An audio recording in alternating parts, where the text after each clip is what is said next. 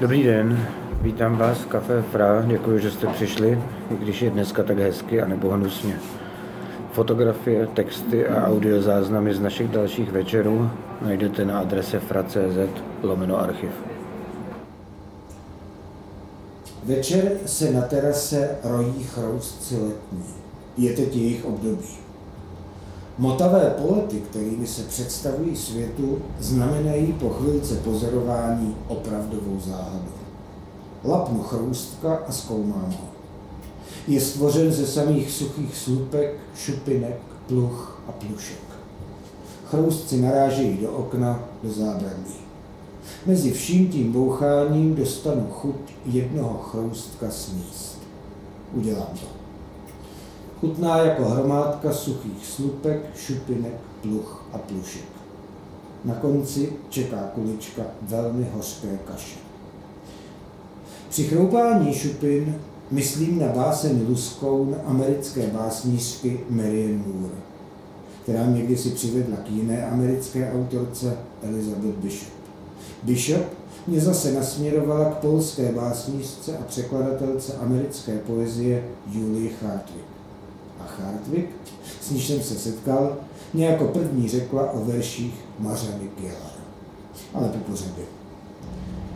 Luskoun je velká báseň o Luskounovi. Chroupám krovky a připomínám si, jakým způsobem se Marian Moore dovede k tomu zvířeti přiblížit. Nepodmaňuje si ho, neobsazuje ho sama sebou. Zkoumá ho ze všech stran různými způsoby. Opatrně, diskrétně, ale pečlivě. Systematicky, ale ohromně. Chvíli o něm mluví jako o zvířeti, chvíli jako o věci, chvíli jako o člověku. A potom se zase vrací. Ani náhodou neříká, že jedno je důležitější než druhé. Luskouna pozoruje jazykem vědce, jazykem sentimentální básně, jazykem proroka nebo zaskočeného městského člověka. Její báseň je konec konců pokusem o důstojné setkání s něčím důmyslným, úchvatným a zcela jiným. Přičemž důstojnost spočívá v tom, že druhému nevnucuju sám sebe, že ho uznávám a žasnu nad ním. Úcta, úžas, diskrétnost a taky laskavý přístup ke světu a radost z něj. To mě první napadá, když se řekne Elizabeth Bishop. Elizabeth byla v mnohem žačkou autorky Luskouna.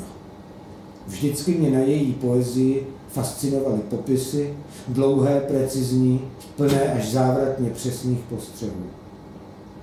Elizabeth Bishop svá pozorování neustále až obsedantně doplňuje, opravuje. Její básně jsou plné doříkávání, postupného prohlubování zkoumaného. A přerývek a zámlk, v autorka vyčerpaně odpadá, protože skutečnost je vždycky tajemnější a mnohotvárnější. Všechny čtyři básnířky, o nichž na terase píšu, se zajímají o zvířata. Medúza, luskou, los, jestřáb, volavky, chobotnice, pávy, kohouti, opice, domácí psy malých plemen. Vidí na nich všechno. I Julia Hartwig, překladatelka Elizabeth Bishop do polštiny a autorka málomluvných záznamů, v nichž vidí současně ze všech stran. Když mi kdysi doporučovala Mařanu Kielar, prohlásila o ní, že Mařana dovede zkoumat jezero jako volavka.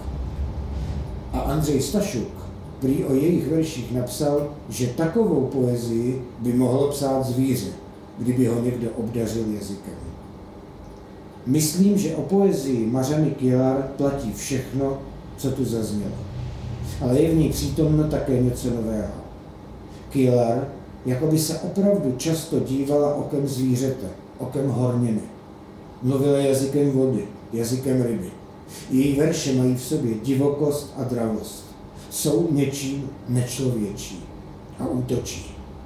Proč mám pocit, že mě při čtení jejich básní někdo ustavičně pozoruje? Autorka možná, a já se jí nedivím, ztratila, ztrácí víru v úžasného člověka, a bere na sebe nelidské podoby a skupenství, aby ho zaskočila, vytrhla z posedlosti manipulovat světem, všechno vykládat po svém, všemu se vnucovat. Čas pokročil a Mařena hledá v zoologickém slovníku proto, aby se proměnila v murénu a toho, kdo její básně čte, pokousala. Je tma. Okno terasy je mrtvé, chroustci se jakž takž vymotali do noci, luna se už neodráží. Kdyby byl rok 1970, mohli by tady sedět všechny čtyři. Marian by bylo přes 80, Elizabeth skoro 60, Julie 49 a Mařeně teprve 7. Tak Lucie, eh, já jsem se chtěl zeptat, jestli víš, co to je skřípinec. Předpokládám, že to bude uh, slovo z básně Kielar. Dobře, ano. Ale uh, když jsem připravovala s ní rozhovor, bohužel online, pro host, tak jsem se jí ptala na to, jestli ona sama se často při psaní básní dívá do slovníku, protože mně se zdálo, že při čtení člověk ten slovník potřebuje, při čtení jejich básní. A když jsem eh, redigovala ten překlad eh, Michala a Renaty, tak eh, jsem si musela často ty slova ověřovat, především v češtině, protože jsem nevěděla, co znamenají. A u tohle slova to taky nevím. Mm-hmm.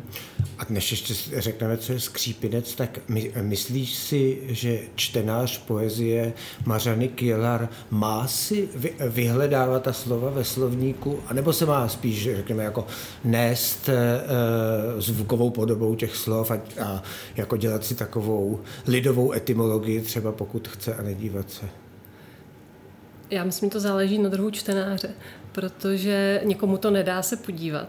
Eh, já to nemůžu soudit za sebe, protože jsem ji nečetla jako čtenář. Když jsem ji četla polsky, tak eh, na sebe spíš nechávám působit ten zvuk. Eh, a ty slova můžou být trochu cizí a nemusím vědět přímo, co znamenají. Když jsem redigovala český překlad, tak jsem se na ně musela podívat z toho důvodu, abych věděla, jestli jsou přeložený správně. Takže eh, v tomhle byl samozřejmě rozdíl eh, člověka, co ten text eh, rediguje a člověka, co čte báseň. Já osobně bych na sebe spíš radši nechala ty slova působit, aniž bych často věděla, co znamenají, ale na druhou stranu sama Kielar k tomu přistupuje spíš vědecky, bych řekla. A mm, nemyslím si, že by ty slova vyhledávala cíleně, ale ona se o ty oblasti opravdu zajímá. Eh, zajímá se o eh, geologii, eh, zajímá se o nauku o jezerech, kterou už ani nevím, jak se odborně řekne a, a opravdu ty věci má načtené. Takže ona ta slova zná. Používá je možná trošku záměrně, protože to trochu ozvláštňují, Hm, ale myslím si, že často pro ní nejsou tak podivná a nesrozumitelná jako pro čtenáře. No, nauka o jezerech se určitě nazývá jezerologie, ne? Dobře, a když jsi takový intuitivní typ, tak eh, když řeknu teda skřípinec, tak eh, je, je, co si vybavíš? Jak to, když to necháš na sebe působit? U skřípence eh, se mi eh, vybaví eh, nějaká rostlina, která roste na jezeru, na břehu jezera. Rostlina, která roste na břehu jezera, a nebo případně pták podobný čápovi nebo jeřábovi. Nevím proč, ale možná to je hm, pod vlivem kielar, která má v básních spoustu vody a spoustu vlastně i těch přírodních motivů, tak možná proto mě to, mě to vede tam. Mhm. Dobrý. Je to rostlina, je to nějaká mokřadní rostlina, taková typická. A na jezeře ty, ty kaka jsou z ní, nejen z ní dělají košíky a nůše a nevím co všechno, ale dokonce celý plovoucí ostrovy. Představ si. No, e, já jsem se chtěl ze, e, zeptat na tohle. Andřej Stašuk o e, Mařaně Kielar, jak jsem říkal už v úvodu, prohlásil, takovou poezii by mohlo psát zvíře, kdyby ho někdo obdařil jazykem. Předpokládám, že míní lidský jazyk, tak jsem se chtěl zeptat, jestli si myslíš, že ten výrok jako poezii Mařany Kila dobře charakterizuje. Já si myslím, že z části určitě. Je tam podle mě hodně i ta racionální složka, o které jsme mluvili, ale to je zase otázka toho, že je to pořád jazyk, takže samozřejmě nemůžeme očekávat jenom zvířecí skřeky, ale zároveň si myslím, že ona ve své podstatě taky je intuitivní a, zase trošku vycházím z rozhovoru, z jejich odpovědí.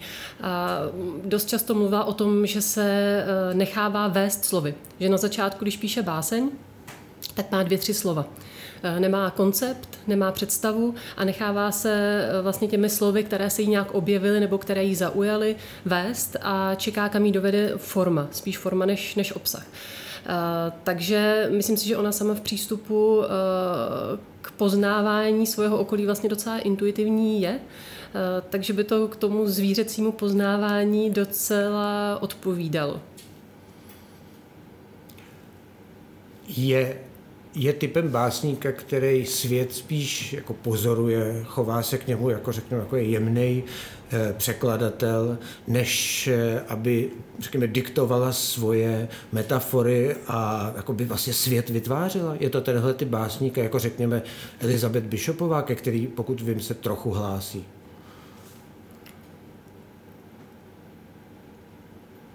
Přiznám se, že uh, asi když, nebo tak možná začnu úplně jinak. Přijde mi, že asi každý básník trochu musí vnucovat světu svůj jazyk a svoje metafory. Že tam asi ne, nemůže být úplné plynutí. A i když ty básně, eh, tak jak jsme to zmiňovali, jsou, a i když její forma eh, práce s jazykem je intuitivní, tak pořád se zmiňovala o tom, že na textech pracuje dlouho, Eh, že to není tak, že by k ní přicházeli.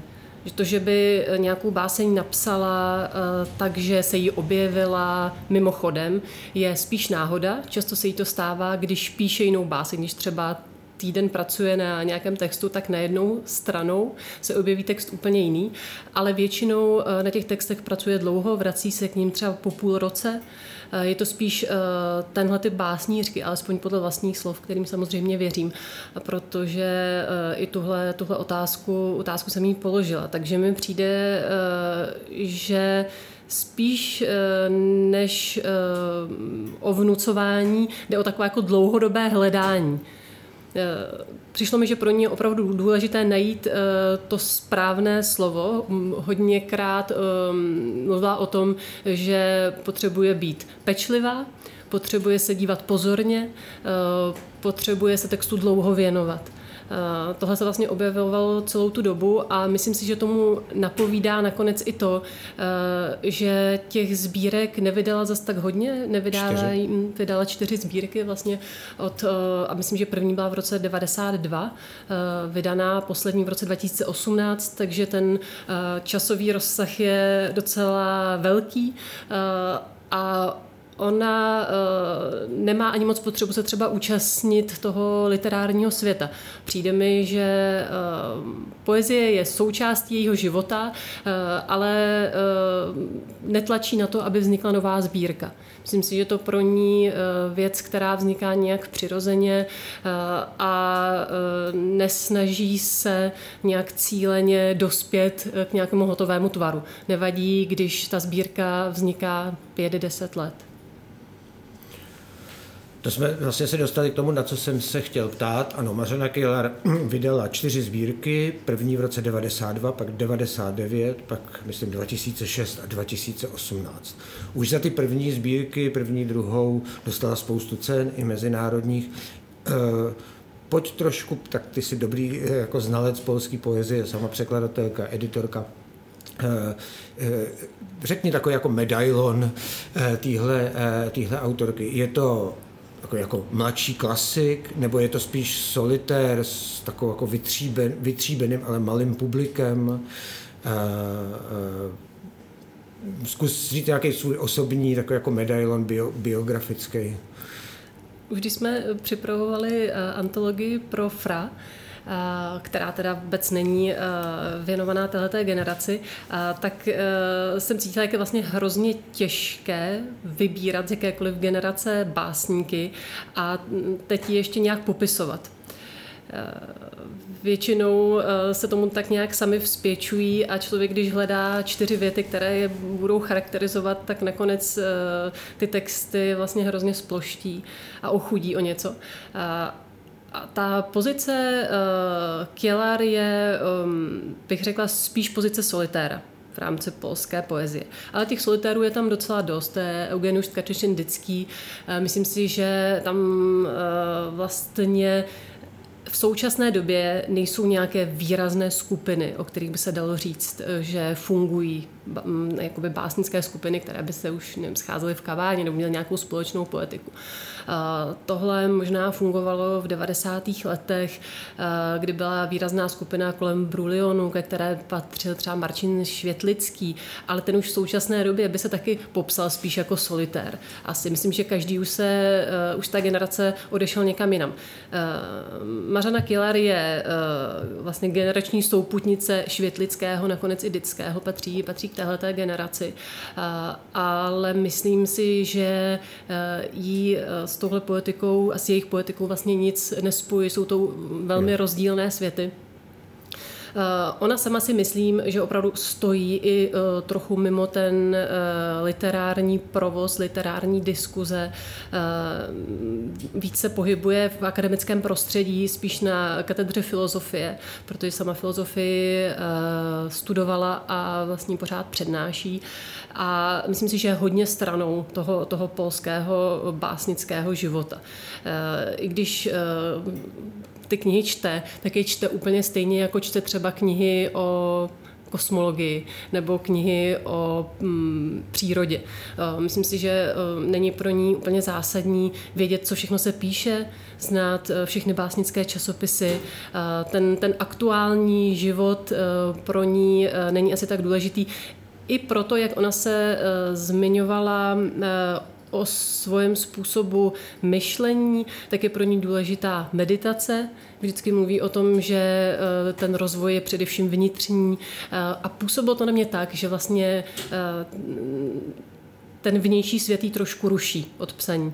Že ona by byla tím typem básníka, který by se zavřel někde na poustevně a tam by se mu vlastně psalo, psalo nejlépe. Možná i právě, protože je pro ní důležitá tak příroda. Eh, vyrůstala eh, v hodně eh, takové typické oblasti. Hodně to vlastně už na hranicích s Litvou, je, jsou to, je to Mazursko, kde jsou pro tisíce jezer. Neuvěřitelně krásná, čistá příroda. V rámci Polska je to mm, něco, co nikdy jinde moc nenajdeme. A tohle asi opravdu to zásadně ovlivnil, protože když od svých 30 let potom žila ve Varšavě, v New Yorku, v Bruselu, v Římě, ve své podstatě eh, nejčastěji ve městech, tak eh, mi přijde, že město eh, jako prostor svých básní prakticky nevyskytuje. Že mi přijde, že ona jako duchovně je pořád trošku zavřená na tom, na tom Mazursku, v té, v té krajině těch jezer a, eh, a, a právě toho básnického života se v tom aktivním slova smyslu tolik, tolik neúčastní. Jezdí na čtení, pokud ji někdo pozve, eh, ale neobjevuje se moc často na veřejnosti. Mhm. Vím, že eh, Mařana Killer měla být dost váženým hostem světa knihy, protože svět knihy měl mít eh, téma Polsko a Mařana Kielar byla takovým hlavním básnickým hostem.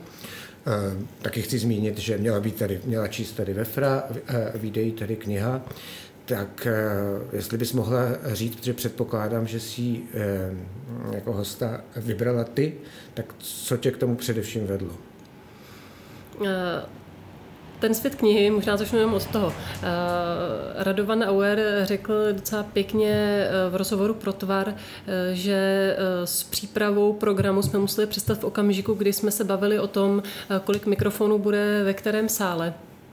Opravdu ten program už byl připravený do, do nejmenšího detailu, včetně těch setkání, včetně moderátorů, samozřejmě včetně hostů, ale hosté se vybírají už prakticky na podzim nebo v zimě. A ten výběr hostů samozřejmě vždycky trochu vychází eh, z toho, jaké knížky se mají objevit. A není to otázka nějakého náhlého hnutí mysli, ale především toho, že člověk zná ten knižní trh, ví, které knížky se překládají, které vyjdou a s tím se nějakým způsobem pracuje. A taky jsme tady už představili Adama Zagajevského, Richarda Klinického, autory z antologie, která vyšla ve FRA, takže je to určitá kontinuita.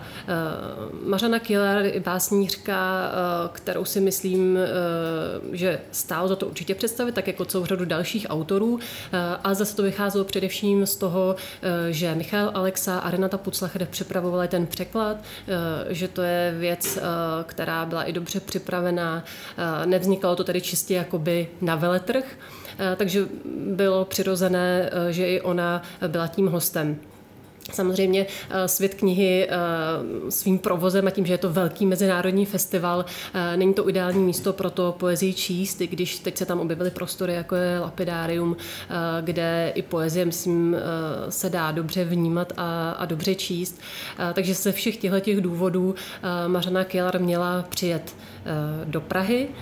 A taky zmíním, že měla přijet nejenom do Prahy, protože kromě toho, že Polsko mělo být hlavním hostem v Praze, tak zase ve Varšavě o týden později měla být hlavním hostem česká literatura. A Mařana Kilara měla vystoupit tady s Petrem Hruškou z toho důvodu, že Petrovi Hruškovi zase eh, ve Varšavě, respektive v Polsku, eh, vyjde kniha a měli vystoupit spolu a představit se tak nějak navzájem. Takže eh, i tahle dvojakost polsko-česká byla tím, tím důvodem proč eh, Mařena Kilar měla, měla přijet. A já doufám, že ještě přijede, až ta kniha vyjde. Taky doufám. Tak ještě poslední otázka, nebo spíš pobídka. Je to zase z poezie Mařeny Kilar. Když se řekne, že světlo zakrsává, což je dostaneme se k tomu potom asi v rozhovoru s, s překladatelem Michalem eh, Alexou. Eh, vlastně jako, jako trochu typický pro, eh, pro tu poezii, že je to slovo, které je trošku jako neologismus, zároveň eh, je docela dobře srozumitelné takovýhle slov, jako s tím, s tím, eh, s tím Bařana Killer, s takovýma, něco, co připomíná a vlastně to nik, nikam nesedí úplně přesně, tak s tím dost pracuje. Tak když se řekne zakrsává světlo, tak vidíš ráno, večer a co přesně? Bohužel úplně nemůžu odpovědět intuitivně.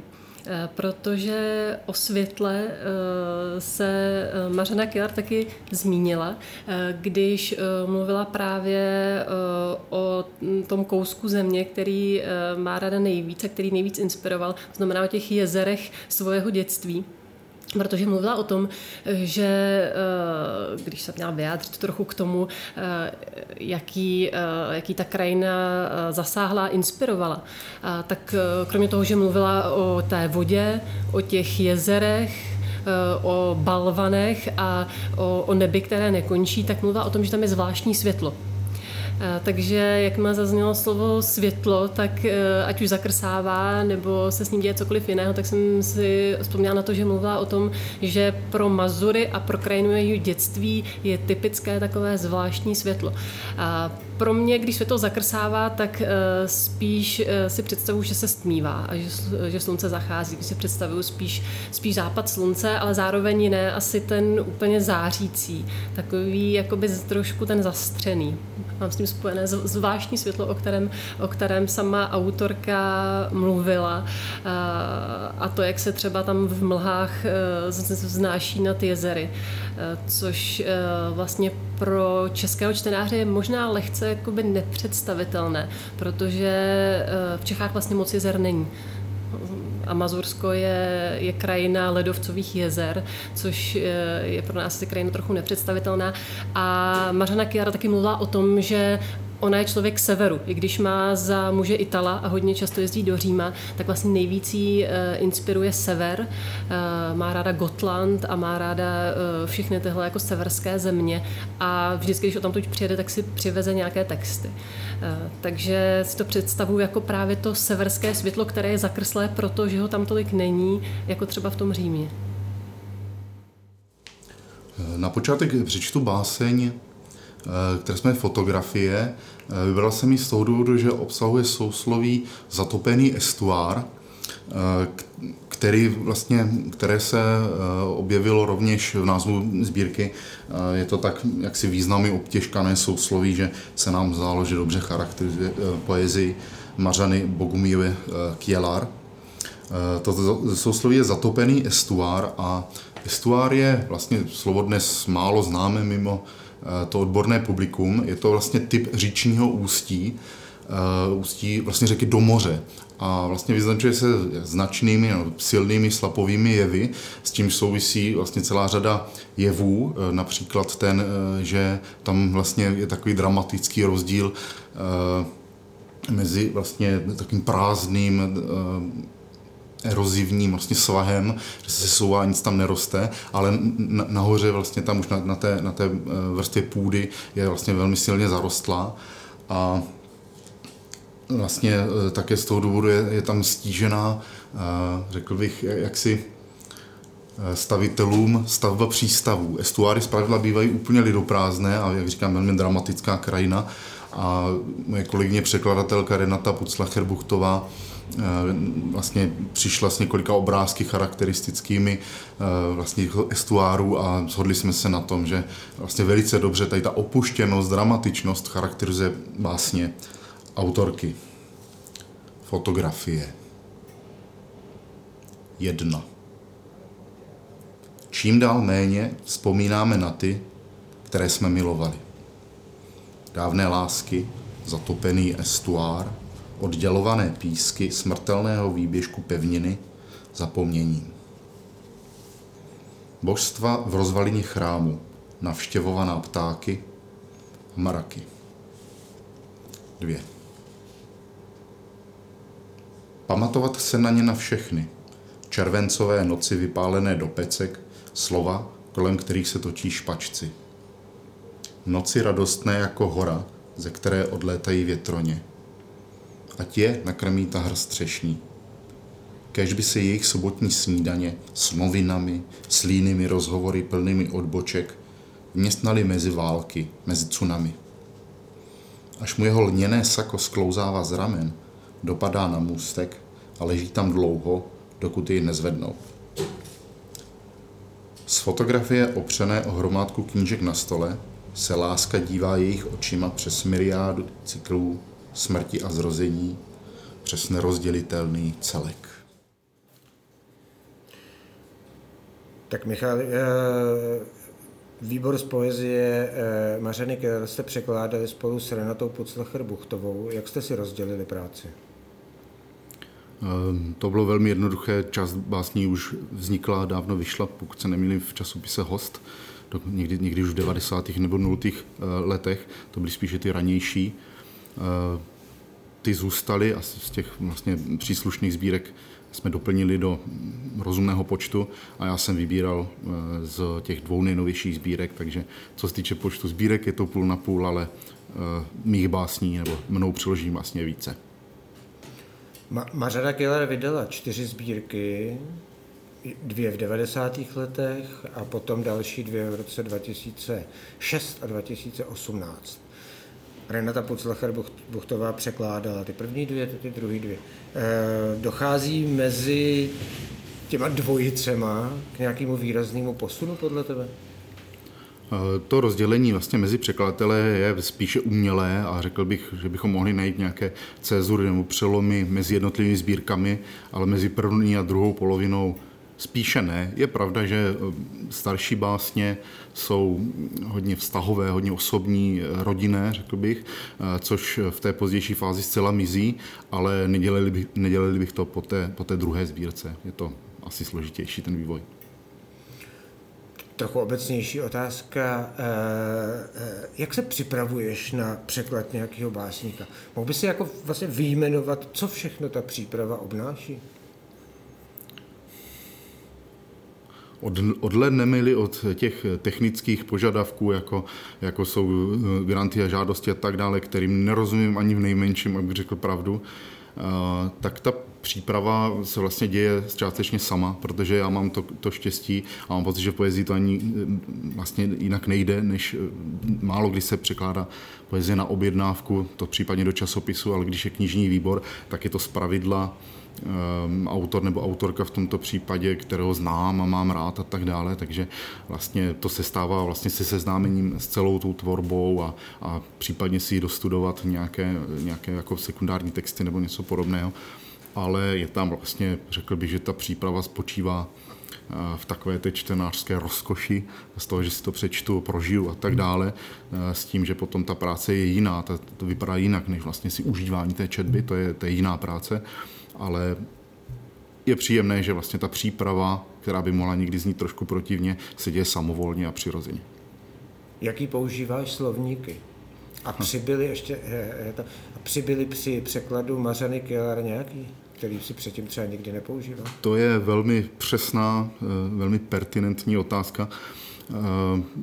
No, překlad, eh, překladový český klasický slovník používám, používám polský eh, výkladový slovník, který je celý online, takže to je výborné a velmi jednoduché. A samozřejmě české slovníky, to je ještě snad důležitější, zejména u autorky, u Mařany Kielar, eh, z toho důvodu, že jak, jak potom zazní, nebo jak je slyšet vlastně z, z ukázek, se to hemží vlastně odbornými termíny z geologie, z filozofie,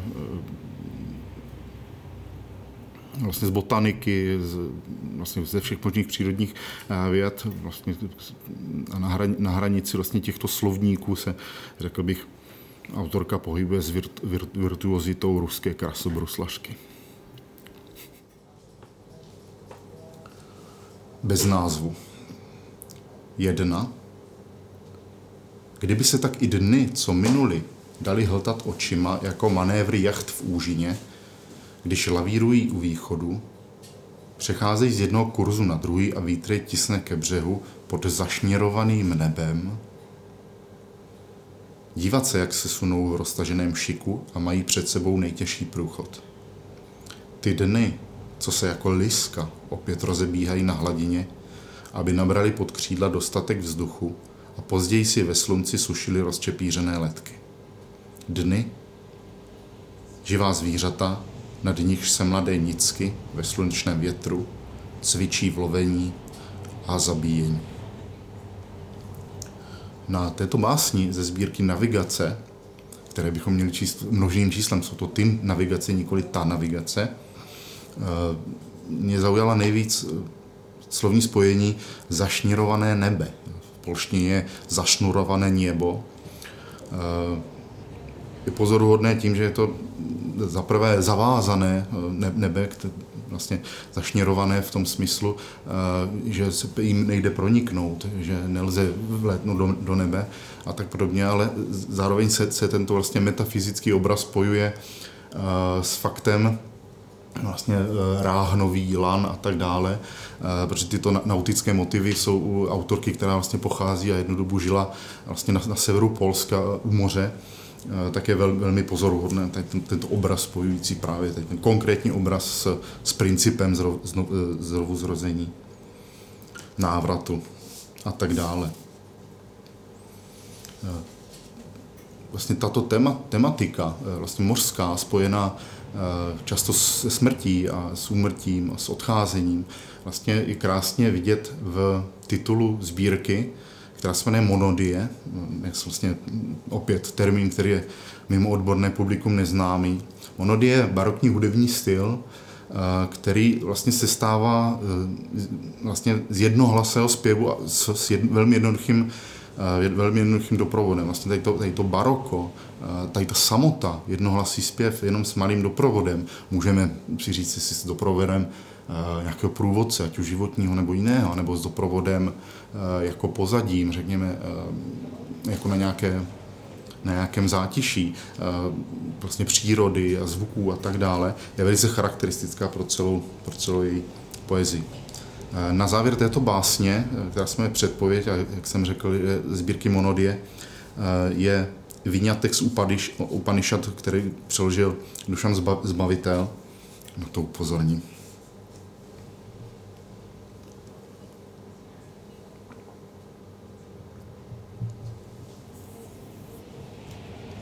Předpověď. Myslivecké a žebrácké scény. Milostné scény. Válečná panoramata, tokaniště, závodní dráhy, domy módy, bestiáře, strojní parky. Třpitící se města zakotvená v docích noci. Ta zář, vymaňující se z chladného oparu, prodírající se z hlubiny, když se trochu zvedá strop mraků nad mořem a nebe obeplouvá kumuly, roztřapenými zálivy, úžinami, to všechno zhoří. A nezmění se ani ve skripty ulit a kostí. Vody se vypaří, pěny mraků a hor prchnou, proměnost smrti a zmrtvých vstání a duše světa, divoká, radostná, neutvoří inkluzi pod vrstvou navátého písku. Na blatech, v deltách řek, bažinách, asfaltu, jantaru. Odumřou uříznuté kořeny, co ve svých dílnách vtiskují život do zduřelých pupenů dní. A země zmizí v hrdle nicoty jako kropenaté vejce, nalezené v mělké prohlubni času, vystlané travou. Ohni, jenž znáš všechny naše činy. Jakou zmrzlou půdu přikryje tento popel, tato kostní čerň? E, pak jsem se chtěl zeptat, jak se dělá výbor. Jo, to to, to, co teda je vlastně to nejtěžší, ale asi to vztáhni na tohle. Ty jsi měl teda dvě sbírky. Jaký byl klíč k tomu, co si nechal stranou a co si vybral? V našem výboru jsme každý zodpovídali s překladatelkou za svou část. V mé části to bylo vlastně ta práce usnadněna tím, že v závěrečné sbírce v navigacích se řetězí jednotlivé motivy, vlastně tam je taková, taková strategie, řekl bych, až vlastně sledovat ten, ten titulní motiv navigací, lodních, putování tím životem a tak dále, samozřejmě propojené s, s tím obrazím, obrazovým, řekl bych, zážitkem. Tam to bylo jednoznačné, tam by mě bylo líto přerušit vlastně tady, tady tuto tuto tendenci, tuto taktiku, strategii jakousi. A ve sbírce Monodie jsem vybral ty básně, které jsem považoval za, za nejvýraznější a nejcennější eh, podle vlastního vkusu, přímě řečeno. Myslíš si, že v český e, současné poezii má e, Mařena Killer nějaký protějšek, na který si třeba při tom překládání myslel, na který by se mohl jako svým způsobem odvolat, nebo nevím, eh, dokonce třeba o ten jazyk jako toho protějšku nějak opřít, nebo něco takového. Napadly mě dvě takové filiace. No, hlavní dojem vlastně z, z másní Mařeny Kilar je vlastně ta silná vazba na moře. To nám chybí z pochopitelných důvodů. Eh, tak tam teda nikdo nenapadá, i když asi také bychom našli pěkné české mořské másně, ale nepodstatné výjimky. Eh, napadl mě Petr Maděra eh, přes právě tu tendenci k k té geologii a vlastně k té paměti materiálu. První sbírka se jmenuje Materia Prima. Autory, tam je to, tam je to jasné. Eh, napadl mě také Rejnek například právě přes ty svoje, přes ty svoje vlastně přírodní, silně přírodní eh, motivy, ale jinak, jinak to jenom v dílčích motivech. Celé básně jsou podstatně jiné, ta poetika autor, autor je jiná. Tak ještě mi řekni, jaký pro tebe všechny významy a signály nese spojení zatopený estuár, což zdá se je už definitivní název eh, Českého výboru z Mařany Killer. Zatopený estuár je báječný jev, nádherný útvar geomorfologický. Je to něco víc než jen ústí řeky do moře. Je, je to charakteristické vlastně tím, že dochází k erozi, dochází tam k takovým dramatickým Eh, střídání vlastně úplně holých míst, pustých a bujné vegetace. Eh, stavitelé to nenávidí, protože pro četné, pro silné slapové jevy eh, se tam špatně staví, takže vlastně jsou to opuštěná místa bez přístavů z pravidla a kdo vidí fotku nějakého estuáru, tak prostě vidí jak je to dramatická, dramatický prostor, neopakovatelný a velmi dobře tato opuštěností a zároveň takovou, jakousi, takovou nebezpečností, jakousi a dravostí a zároveň takové, tak, takovým jako soukromým velmi dobře odpovídá vlastně toho dojmu z eh, autorčinných básní, podle mého názoru. A podle názoru kolegyně překladatelky, která vlastně s tímto, to musím říct, s tímto vlastně nápadem nebo postřehem přišla. Okno do kuchyně. Mělké, jiskřící kotviště zimních hodin. Zima pálí kosti podzimu, když z nich vysále všechen morek. Rozprašuje suchý popel po brázdách, prach slabik. To jsou její každoroční obřady, její živý oheň, který očistí od rzy a vlhkosti odložený nůž. Den průzračný jako hmyzí křídlo, blanka napjatá na kostře z chytinových žilek, ulpěl na skle. Je střáb. Překlad Renata Pucla-Cherbuchtová. Sukno vody zmačkané studeným větrem, tmavomodré, těžké, roztržené. Pleskot křídel, prudký, daleko od břehu. Jezero se bliští ve slunci ocelovou čepelí. Krev, materia prima. Pročesává poslepu hlubinu, ji přeplňuje rdousí. Bez názvu. Překlad můj. Ruko, která mě kreslíš, když se teď dívám na krk hrabající perličky, úzká dlouhá brka, jejíž středem vedou kopí bílých šmouch. Jejich lesklé černomodré špičky – její hedvábný chochol za hlavou. A hřbet jako z černého emailu, kropenatý. Ruko, která kreslí žilkovanou tmavší dužinu jahody pod slupkou a její červenou šťávu na jazyku, bzučení včely mezi listy.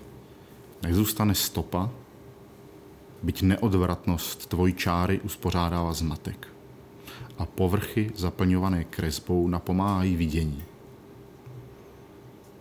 Navzory jaké smrti si pustila slunce po proudu mezi kameny do ostrého štěrku hodin?